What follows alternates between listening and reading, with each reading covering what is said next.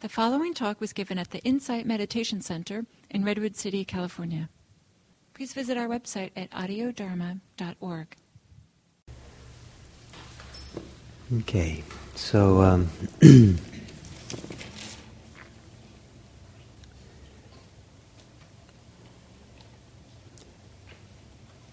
so equanimity has uh, two primary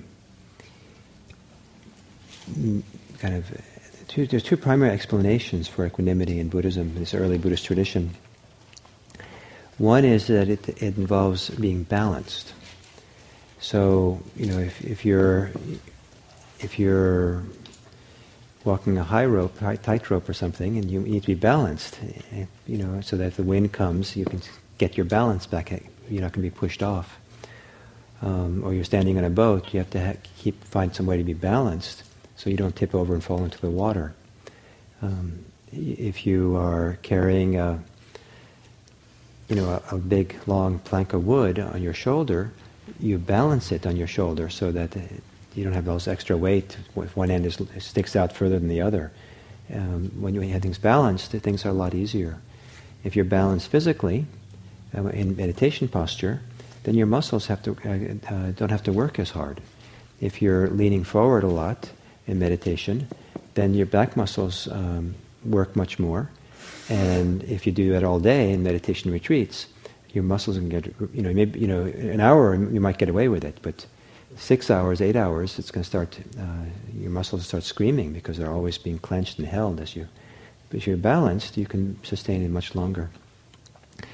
So uh, the mind also can be balanced, and so the meditative mind um, is balanced, and so it's not thrown off by things, by how it is. I think of it almost like a physical strength or physical balance that keeps the, the mind from being thrown off.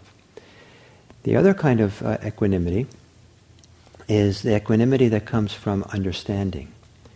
Uh, we, we, there's wisdom operating.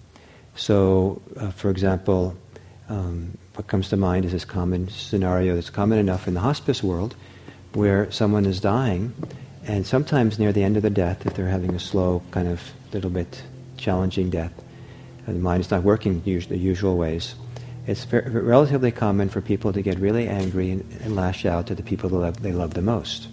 And it can be quite hard for loved ones to hear this and be part of that. And a good hospice worker will come into the family and say, oh, by the way, you should know that this might be coming. And um, if, if uh, that this often happens in the process of dying, and so don't take it personally. It's not, nothing to do with you. It doesn't reflect necessarily what's going on with your family dynamics. It's just part of what goes on in the brain as it begins to maybe get saturated with certain chemicals, or who knows, you know, what goes on there in the last couple of days. And so you hear that, and the understanding is there, and so you go, and then, at some point it does, it does actually happen and you, you have the understanding that you don't not to take it personally, and so then you have more equanimity, you have less reactivity around it than if you hadn't had that piece of information.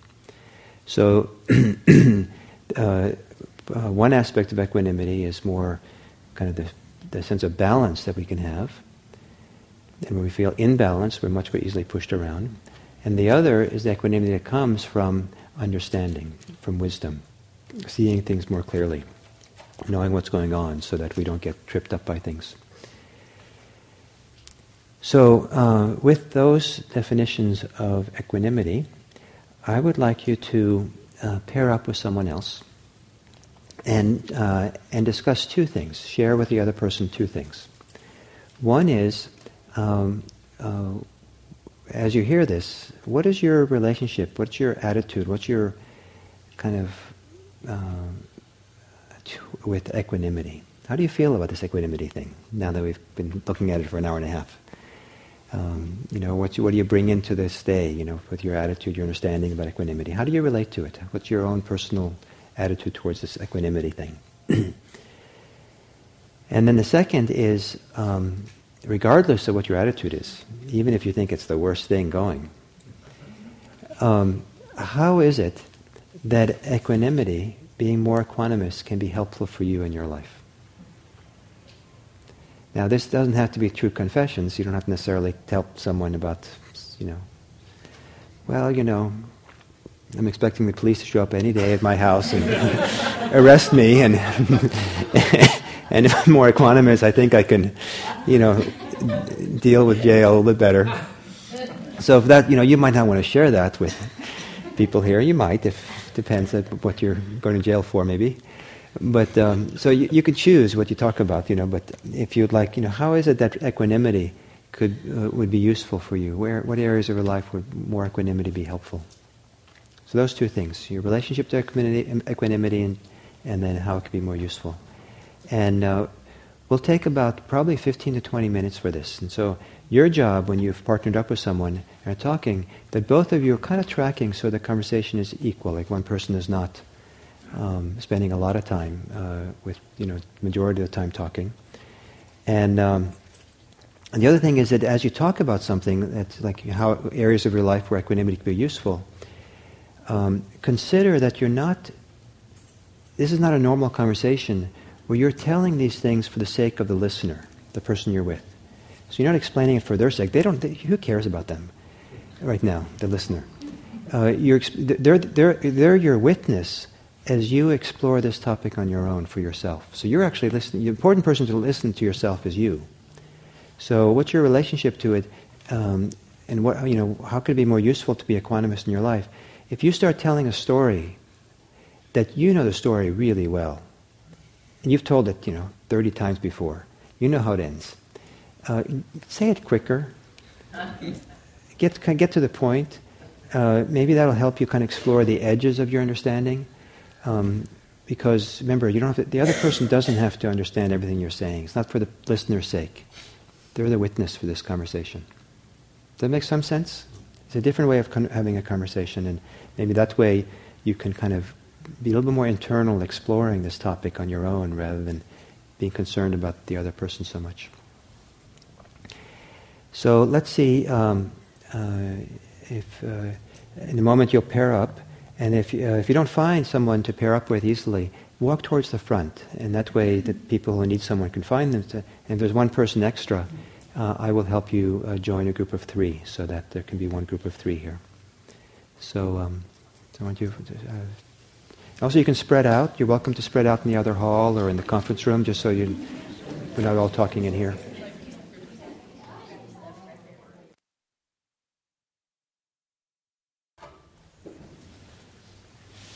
Oh, there was a lot of energy for that. Couldn't you be a little bit more equanimous?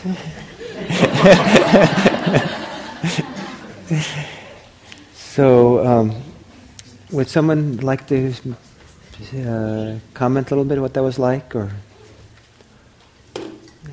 anything you'd like to share that came up out of that discussion?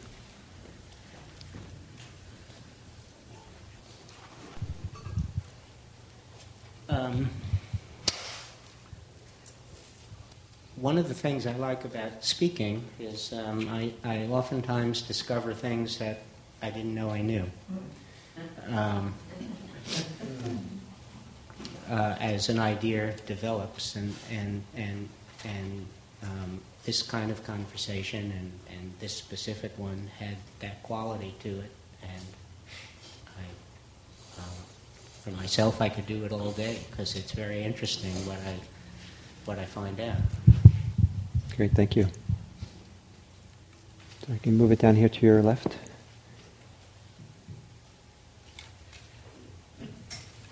I was appreciating all the thoughts, sharing the insights that came up.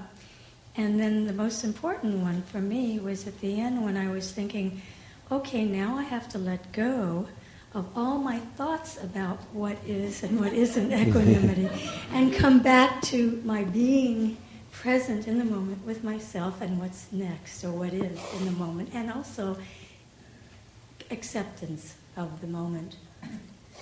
Great. Thank you. Someone else here in the front? Not sure where the other microphone is. Oh, it's over there. We discussed a question a little that I that I'd also like to ask you.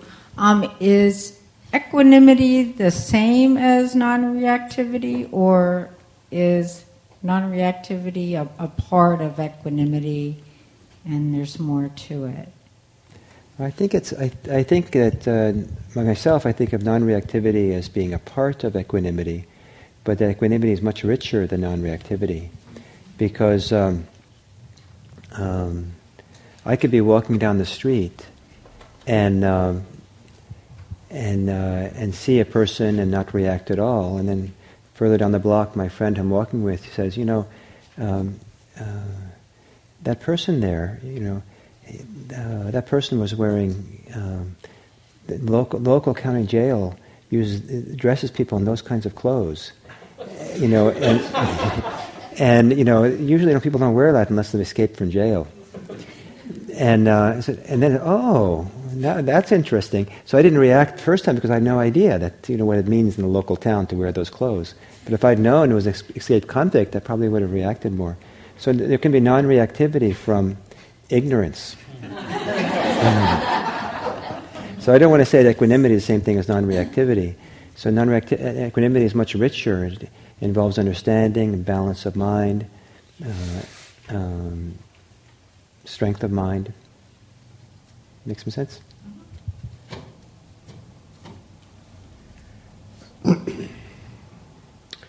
Uh,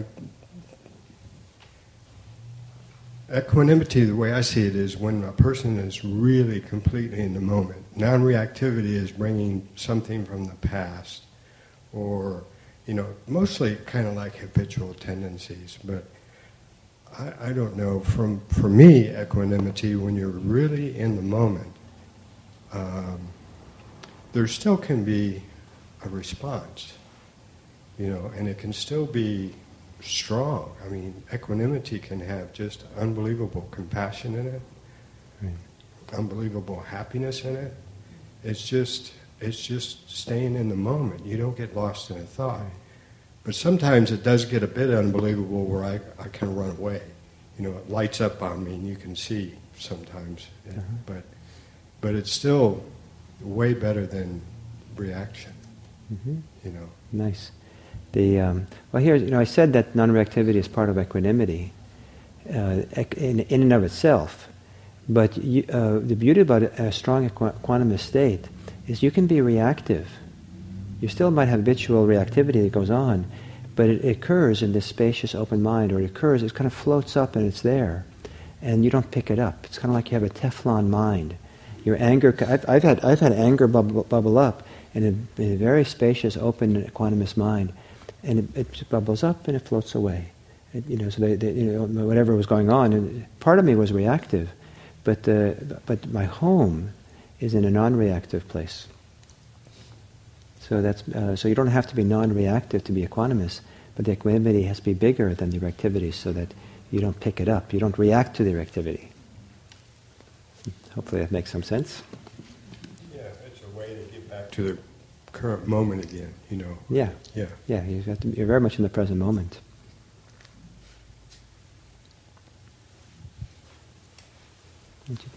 Does it, there's like, go ahead, Holly. Um, I think I realize that I've had some confusion around um, equanimity and non-reactivity and passivity. You know, I think a lot of times what I've done is I've I've been in a situation where I feel like I'm equanimous and I'm non-reactive, but I'm not really fully engaged. Right. So that's being indifferent or aloof, or separated or pulled back, or right. So I, it's been this false equanimity. Yeah. Oh, I'm calm. I'm equanimous. Everything's fine. When in fact, I'm not really fully engaged um, because if I were to become fully engaged, maybe I wouldn't actually be able to do that with equanimity. And so mm-hmm. maybe I don't actually attempt that. Maybe.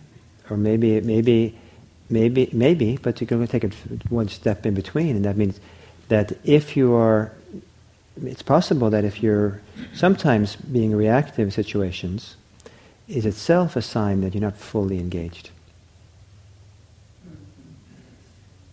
Could I sit for five minutes with that? so, for example, um, you know, with my kids, you know, I can be reactive around my kids, and sometimes you know, I don't really want to be there completely with them.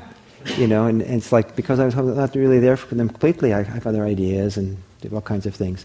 But if I kind of surrender completely there with the kids and do enter their world and become a playmate for a little toddler or something, uh, uh, uh, you know, I don't, I don't become reactive anymore because I'm not holding out, holding on to some other idea of what I think is supposed to be happening. So, um, so the danger, I mean, there, cer- certainly is danger with false equanimity. It's, it's danger with, it's, there's plenty of dangers. Buddhism is, is the, Buddhist, the Buddhist terrain is, is peppered with dangers. because you can get attached to anything and we can hold on to Buddhism as in like, you know, hold on to this stuff and these states and to everything in a way that actually is problematic. But what protects us from that and this is the, the real heart, I think, of Theravada Buddhism, the protection, the safety, uh, and the guide to the path is to constantly be mindful of the impact that our behavior has on us, what's going on, and be sensitive to that. And because if there's clinging, if there is some somehow resistance, if there's aloofness, you can. If you're sensitive, you'll feel that. You'll see that. You'll actually be present for it. You'll feel the suffering of that, and uh, and the suffering becomes the guide. So so if you're holding on to equanimity uh, and you're sensitive, you'll see it. It's not quite right what I'm doing here. I find it particularly difficult if I'm engaged um, with someone who is really angry. And trying to stay equanimous and engaged with someone who's really angry, I'm finding is incredibly difficult. Yeah, it depends also how they're angry. You know, and it depends how, how uh, if they have good cause to be angry with you. of course not. then I, you know, it's harder to be equanimous if they have good cause. And, but you know, if they're just, you know, walking down the street and you happen to be a, you know, nothing to do with you. it just you happen to be a blank canvas for their anger.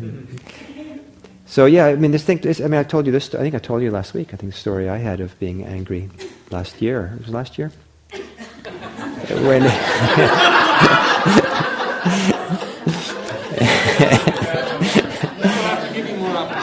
yeah, and uh, where you know all the, I was I was being mindful of the situation.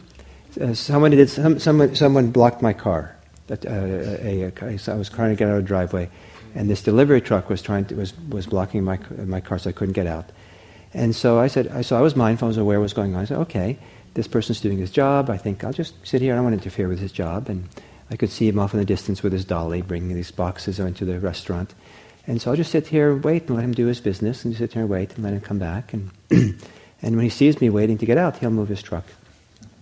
And so I sat there, and he saw me there, and he went, and he started filling up his dolly again to do another run. And so I thought, oh, so then I said, oh, this is not good. I, and I thought, and so I thought I was pretty mindful. I was, I'm, I thought, I'm calm here, and I think I'll go out and explain to him that I'm waiting here, and be good if he could move so I can get out and continue with my life. And uh, and I was tracking myself. I thought, being mindful, and I walked up calmly, and and How could you be sitting there and you realize I'm here waiting to get out? and and I was kind of stunned, you know. Where did that come from?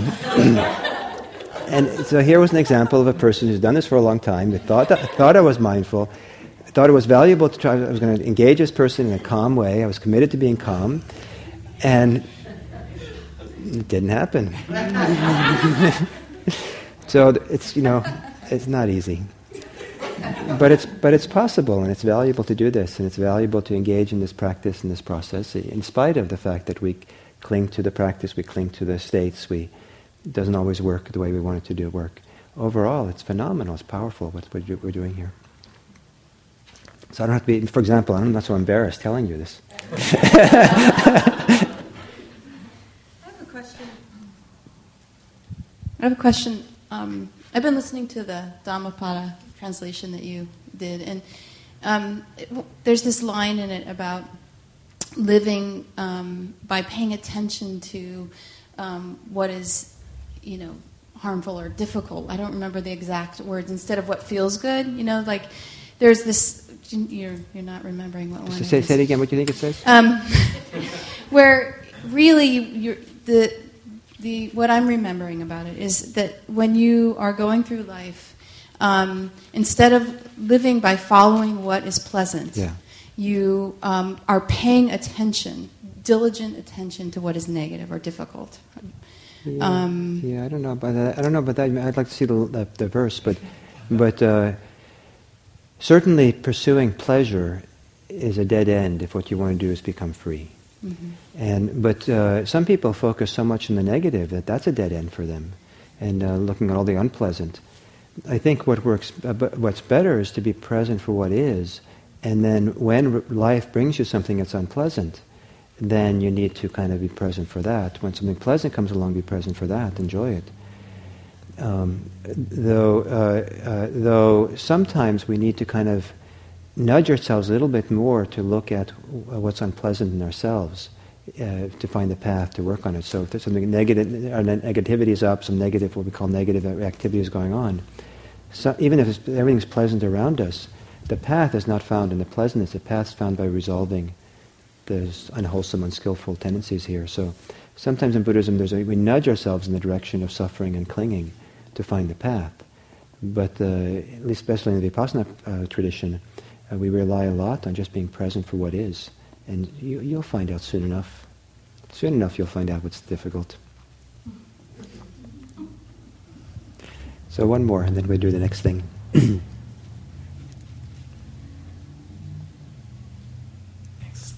So this is a question about equanimity and pleasure. Um, you know, the a helpful example that you gave of equanimity and unhelpful emotions would be anger. Anger arises, and an equanimous person can just have it arise and, and let it go. But what about pleasure when you're when you're experiencing you, know, you have passion, you experience intense pleasure? What's how does an equanimous person um, respond to that? The emotion arises, the pleasure arises. Let's say analogous to the way uh, anger would arise. What what happens next in the equanimous person? What happens next? so in other words, with the with the anger, it arises, you let it go. But what what about a feeling of intense pleasure or joy Yeah, or yeah. love or um, Well, you don't have to let go of the anger. Uh, if the mind is just balanced and equanimous. The anger arises and you just don't pick it up. It just kind of moves through. It does So- what it needs to do. So how about with joy? Do you Same just- thing. It just moves through rather than Yeah, I same mean, thing. I mean, sometimes it stays and lingers, but moves through. You can have a lot of equanimity around physical pain, and uh, there can be intense physical pain. The mind is completely unfazed by it, unmoved. There's no ruffles in the mind. The mind stays open and balanced. And there can be intense uh, physical pleasure, and the same thing. The mind is unruffled by it, and you know it's undisturbed. Um, it stays still and it's open. It's clear. It's cognizant of what's going on. It's present, and then it can- it has the in that in that place. The mind can evaluate or decide what's useful about this. You know, is it useful to continue doing this, or should I, you know, should I go see a doctor? Should I go, you know, you know, do something about this pain, or should I? Is it okay to have this pleasure, or, um, you know, is it, you know, or is it, is it the wrong time and place for it? And, But but for some that can dissipate the pleasure. I mean, if you're if you're experiencing the pleasure and then you start reflecting on it or or considering whether you should stay in it, um, it can can take you out of it. They can, yes. Some can, especially if it's too it's too discursive the consideration. But I think in, in a very very um, um, almost primitive functioning of the mind, there's always going to be some evaluation. What is this? What's going on here? And so it can even almost be pre-verbal. The sense of you know, can, some people don't even see that they're actually thinking it. But a very simple evaluation: is this okay? Is this safe? Is this appropriate? It doesn't have to be, you know, uh, a lot of thinking about it, um, but maybe there is a lot of thinking about it. So, um, uh, it sometimes, I mean, life is complex. So we, different, different, different situations require different ways of being involved. In meditation, um, uh, you know, the, the, uh, there can be very intense pleasure uh, with a lot of equanimity, a lot of peace. And you know, and so generally that's fine. But then if you're being mindful, maybe you can notice that you're clinging now. There's a, there's a lot of equanimity, but now you're clinging to the equanimity. A lot of pleasure and some equanimity, but you're clinging to the pleasure. And so the mindfulness reveals that, and so you can work with it. So I don't know if that, that makes sense. I feel I feel a little bit dissatisfied because I, am not sure I, I, I, responded to you. It does. It does. It good, yes, enough? You. You're satisfied. That's what's important, not me. okay.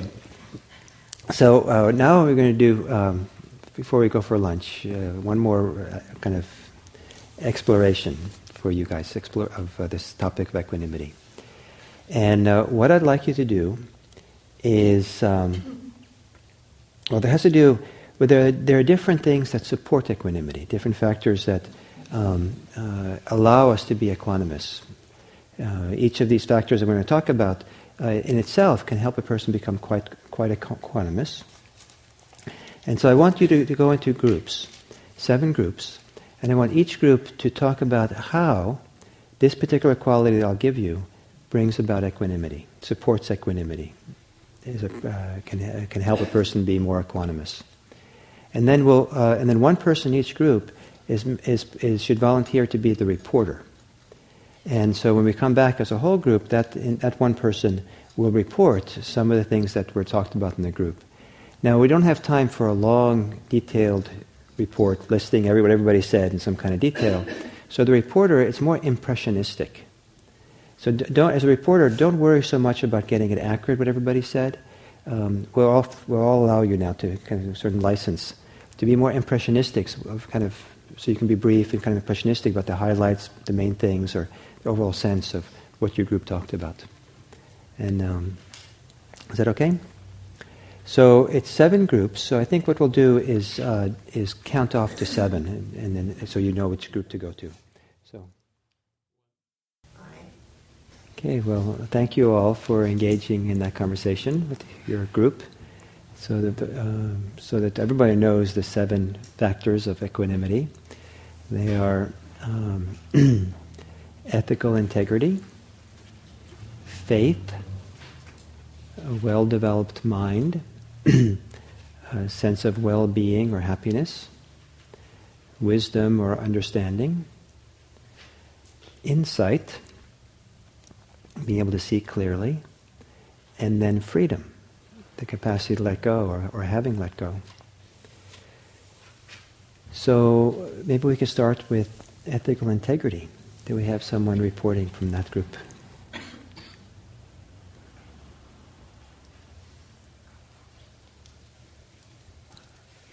No one? No one? It's just so obvious to everyone that we don't have to discuss it.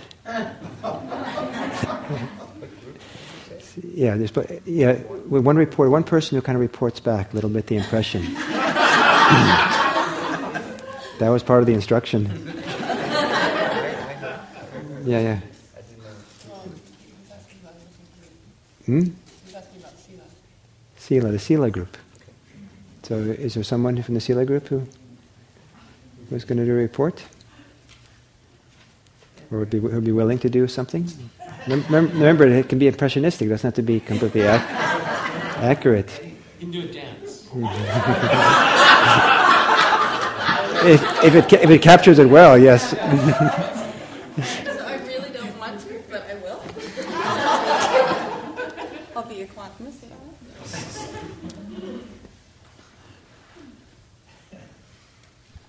We didn't. We didn't assign a reporter.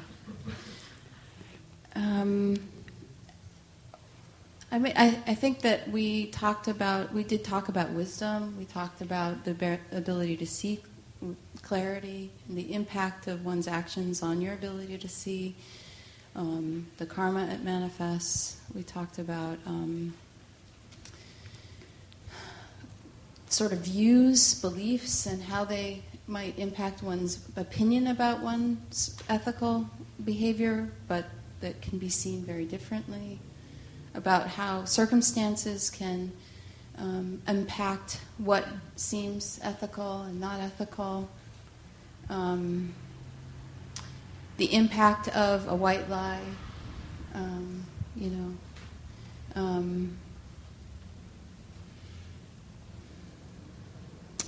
About you know when we're equanimous being able to uh, be in a more grounded, seated pyramid sort of base that is one's much more stable than if you're standing on your tiptoes and easily knocked over. Anything else?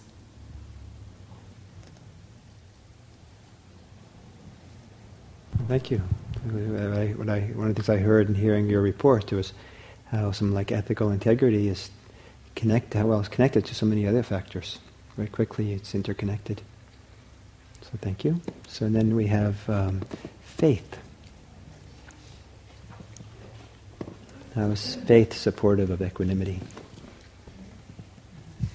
So we spent quite a bit of time defining different kinds of faith or trust or confidence, which were some words that other people in the group responded to a little bit more. Um, it supports because it's empirical, proven through experience or practice, um, in the ability to allow someone to accept the present moment as it's unfolding.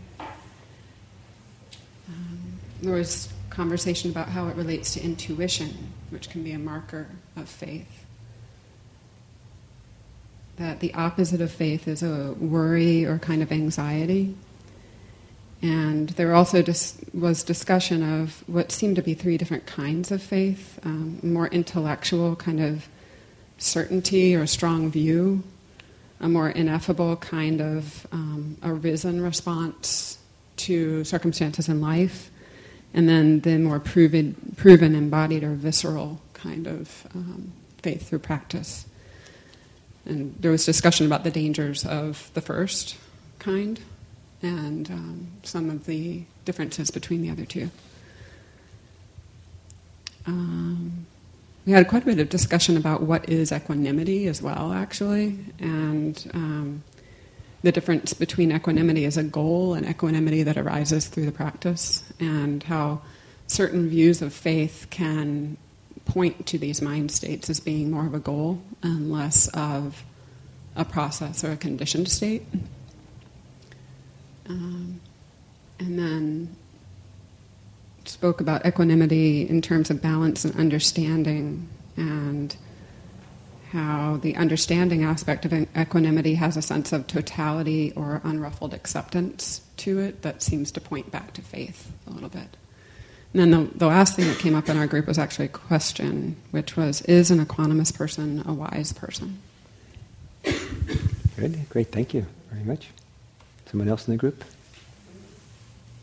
Okay, so then next one is uh, how a well-developed mind supports equanimity. I'll try to have a developed mind to answer that question. Um, it's interesting because I think in our discussion, there's the the developed mind. There's a wisdom that really comes out of that, like a trained muscle. I was feeling that we were getting in wisdom that comes from it, and it seemed in our discussion we were also breaking it down, seeing you know almost what's not the well-developed mind. It felt like we were getting you know what does that really mean, and we have emotions, and and what's that about, and and how to bring all that together and see it in a clarity. And and I think the ultimate um, is getting that is there's an acknowledgement of these things happening and seeing that you know there can be observer not getting so lost in them and, and in that then things get developed and unified. So and to know and to remember our experiences like you were doing in an exercise that there are moments where we have been equanimous, we have been that, and so there's a remembering. So even though all this stuff happens, I remember and I can recall it back in. It seems like, and so in that re- remembering, there's a remembering. So in the remembering, we then become unified and developed, and then the wisdom arises. Great, beautiful. Thank you. So then the next one is a sense of well being. How does happiness, joy, or the variety of ways we have feelings of well being support uh, equanimity. John in the back.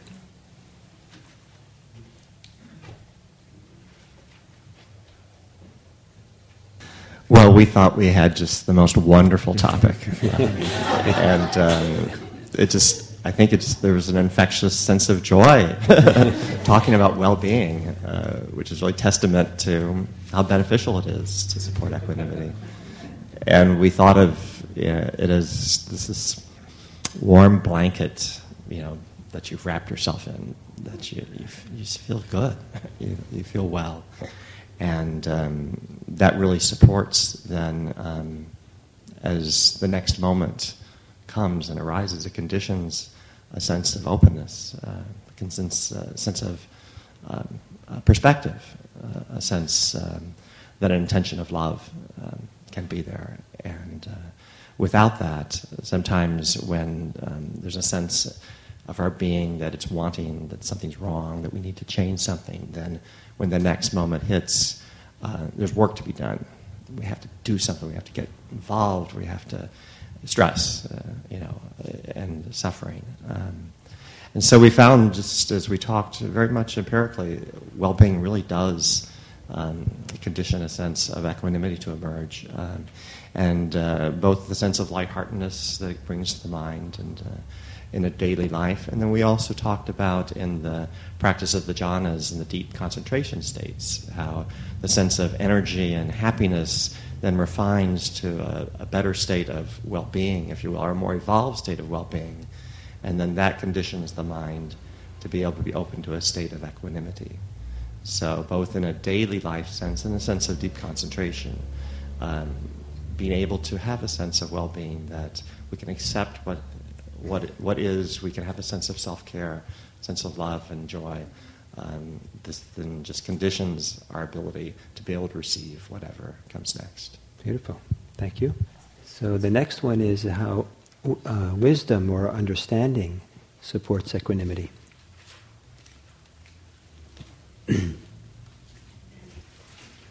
Thanks. So, um, at least two of the groups have said uh, the faith and the the well developed mind referred to wisdom. And so we had wisdom with the question of is wisdom necessary for equanimity? We did say that um, some wisdom that you go through with the practice, the Four Truths, the Dharma, the Eightfold Path, the, the awareness of impermanence, all of the various lists that we've referred to, they lead to equanimity and that through practice, we get an accumulation of wisdom through our experiences and then what the practice allows us to see all along the way. Um, we also said the wisdom helps us to know that there are ebbs and flows and that reaction may not be necessary because things will change that there's wisdom and understanding in seeing the stories that go on in our head. So in in in just witnessing that there are those stories happening, and that wisdom is not trying to make the world different than it is, and that without that, we we may not come to that same conclusion with our practice. And then um, an image that we thought kind of helped a little bit was that um, rather than coloring our experiences, maybe painting it over or making it be something that we'd like it to be, wisdom makes our experience transparent. And that when we, um, thanks, Arthur, when we live with our practice, we have an understanding of things because we're practicing. And um, not, not because we're creating a story. Beautiful. Thank you very much. so the next one is um, kind of distinct from wisdom is insight. How does insight support equanimity? So.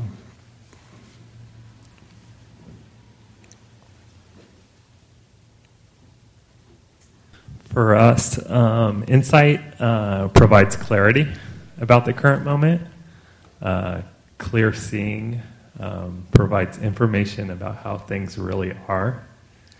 And uh, it just really helps us recognize things such as like past events and future thoughts can really cause our emotions and uh, cause the emotions in our body and how we're really feeling.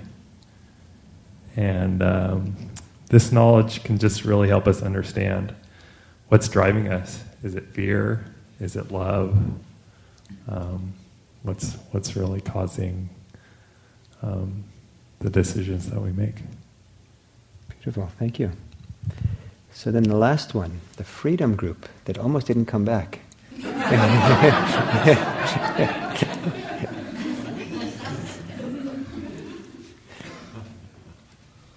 Well, we, we, we, freed ourselves from our discussion eventually. Um, well, we were talking about uh, how equanimity is kind of related to freedom.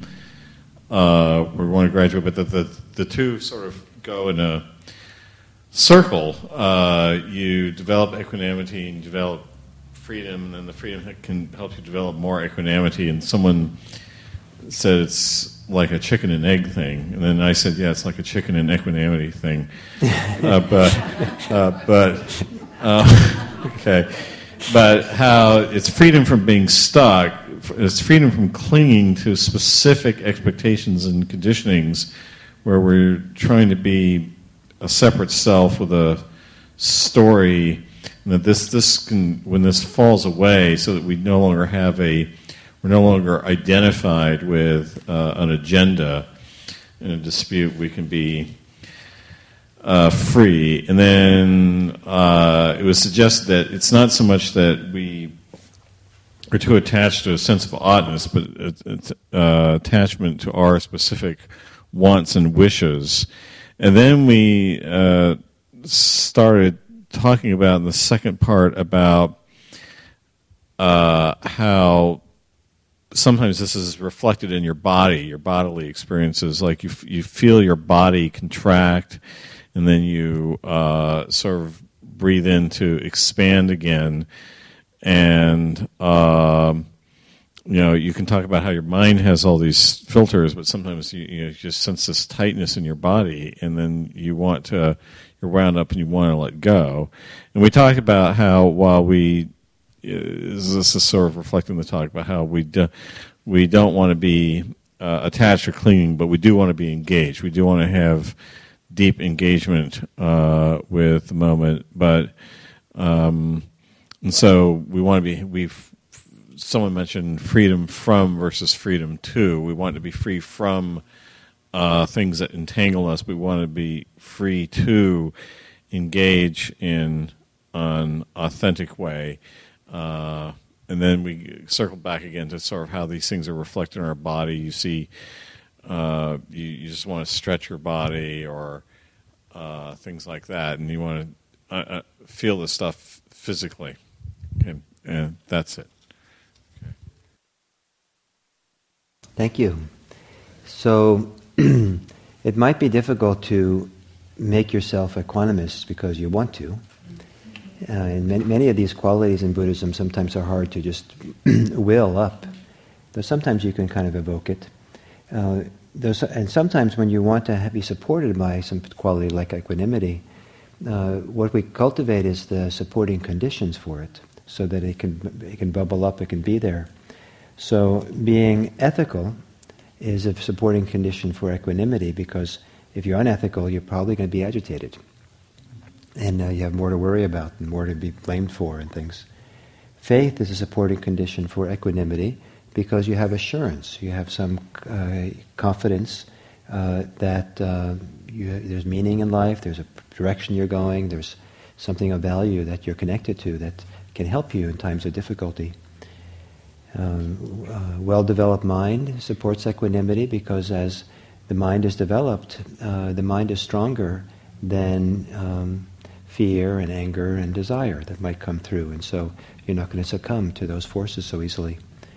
uh, well being is supportive equanimity because uh, you have something really good that uh, brings a contentment, a satisfaction, um, that makes it easier not to be caught up in um, unbalanced issues or, again, with desire and greed and um, fear and anger. Uh, wisdom is helpful because there's a lot of different understandings you can bring uh, to bear to help investigate, to help you understand more clearly this particular situation you're in. And having a good pool of wisdom in your back pocket uh, can um, be very helpful uh, so that you can see clearly what's going on. Then insight, uh, which is clear seeing, uh, is to see something uh, in, in, great detail about what's happening right now and here, so that uh, you're less likely to get uh, pushed over by it, or less likely to grab or to cling. Um, you can see clearly what's happening, so that you can be free of these conditions. If you don't see clearly, you're probably not Gonna, It's much harder to be free. And then freedom is a condition for equanimity because when uh, you're free, you're not going to react automatically. You're not going to uh, act on, on uh, automatically on greed or hate or fear or delusion. Uh, there's this kind of freedom not just to, to be and be present, to be open and receptive and, and present. And in there becomes the, the, the vehicle for a wiser understanding about how to be in the world. Which brings us back to the first, which it, uh, it's uh, wise to be ethical. And then they all support each other. It goes around and around. So if you want to be equanimous, you might look at these seven different factors. See if there's ways that you can improve those in your lives. Can you be more ethical? Can you rely on something you have faith in or confidence in? More, can you have a stronger sense of reliance that's useful for you? Can you, can you fall back on your sense of well-being? Can you develop your mind more? Can you cultivate more wisdom? Can you acquire more wisdom? Can you develop your capacity to see clearly? And can you remember to be free? So,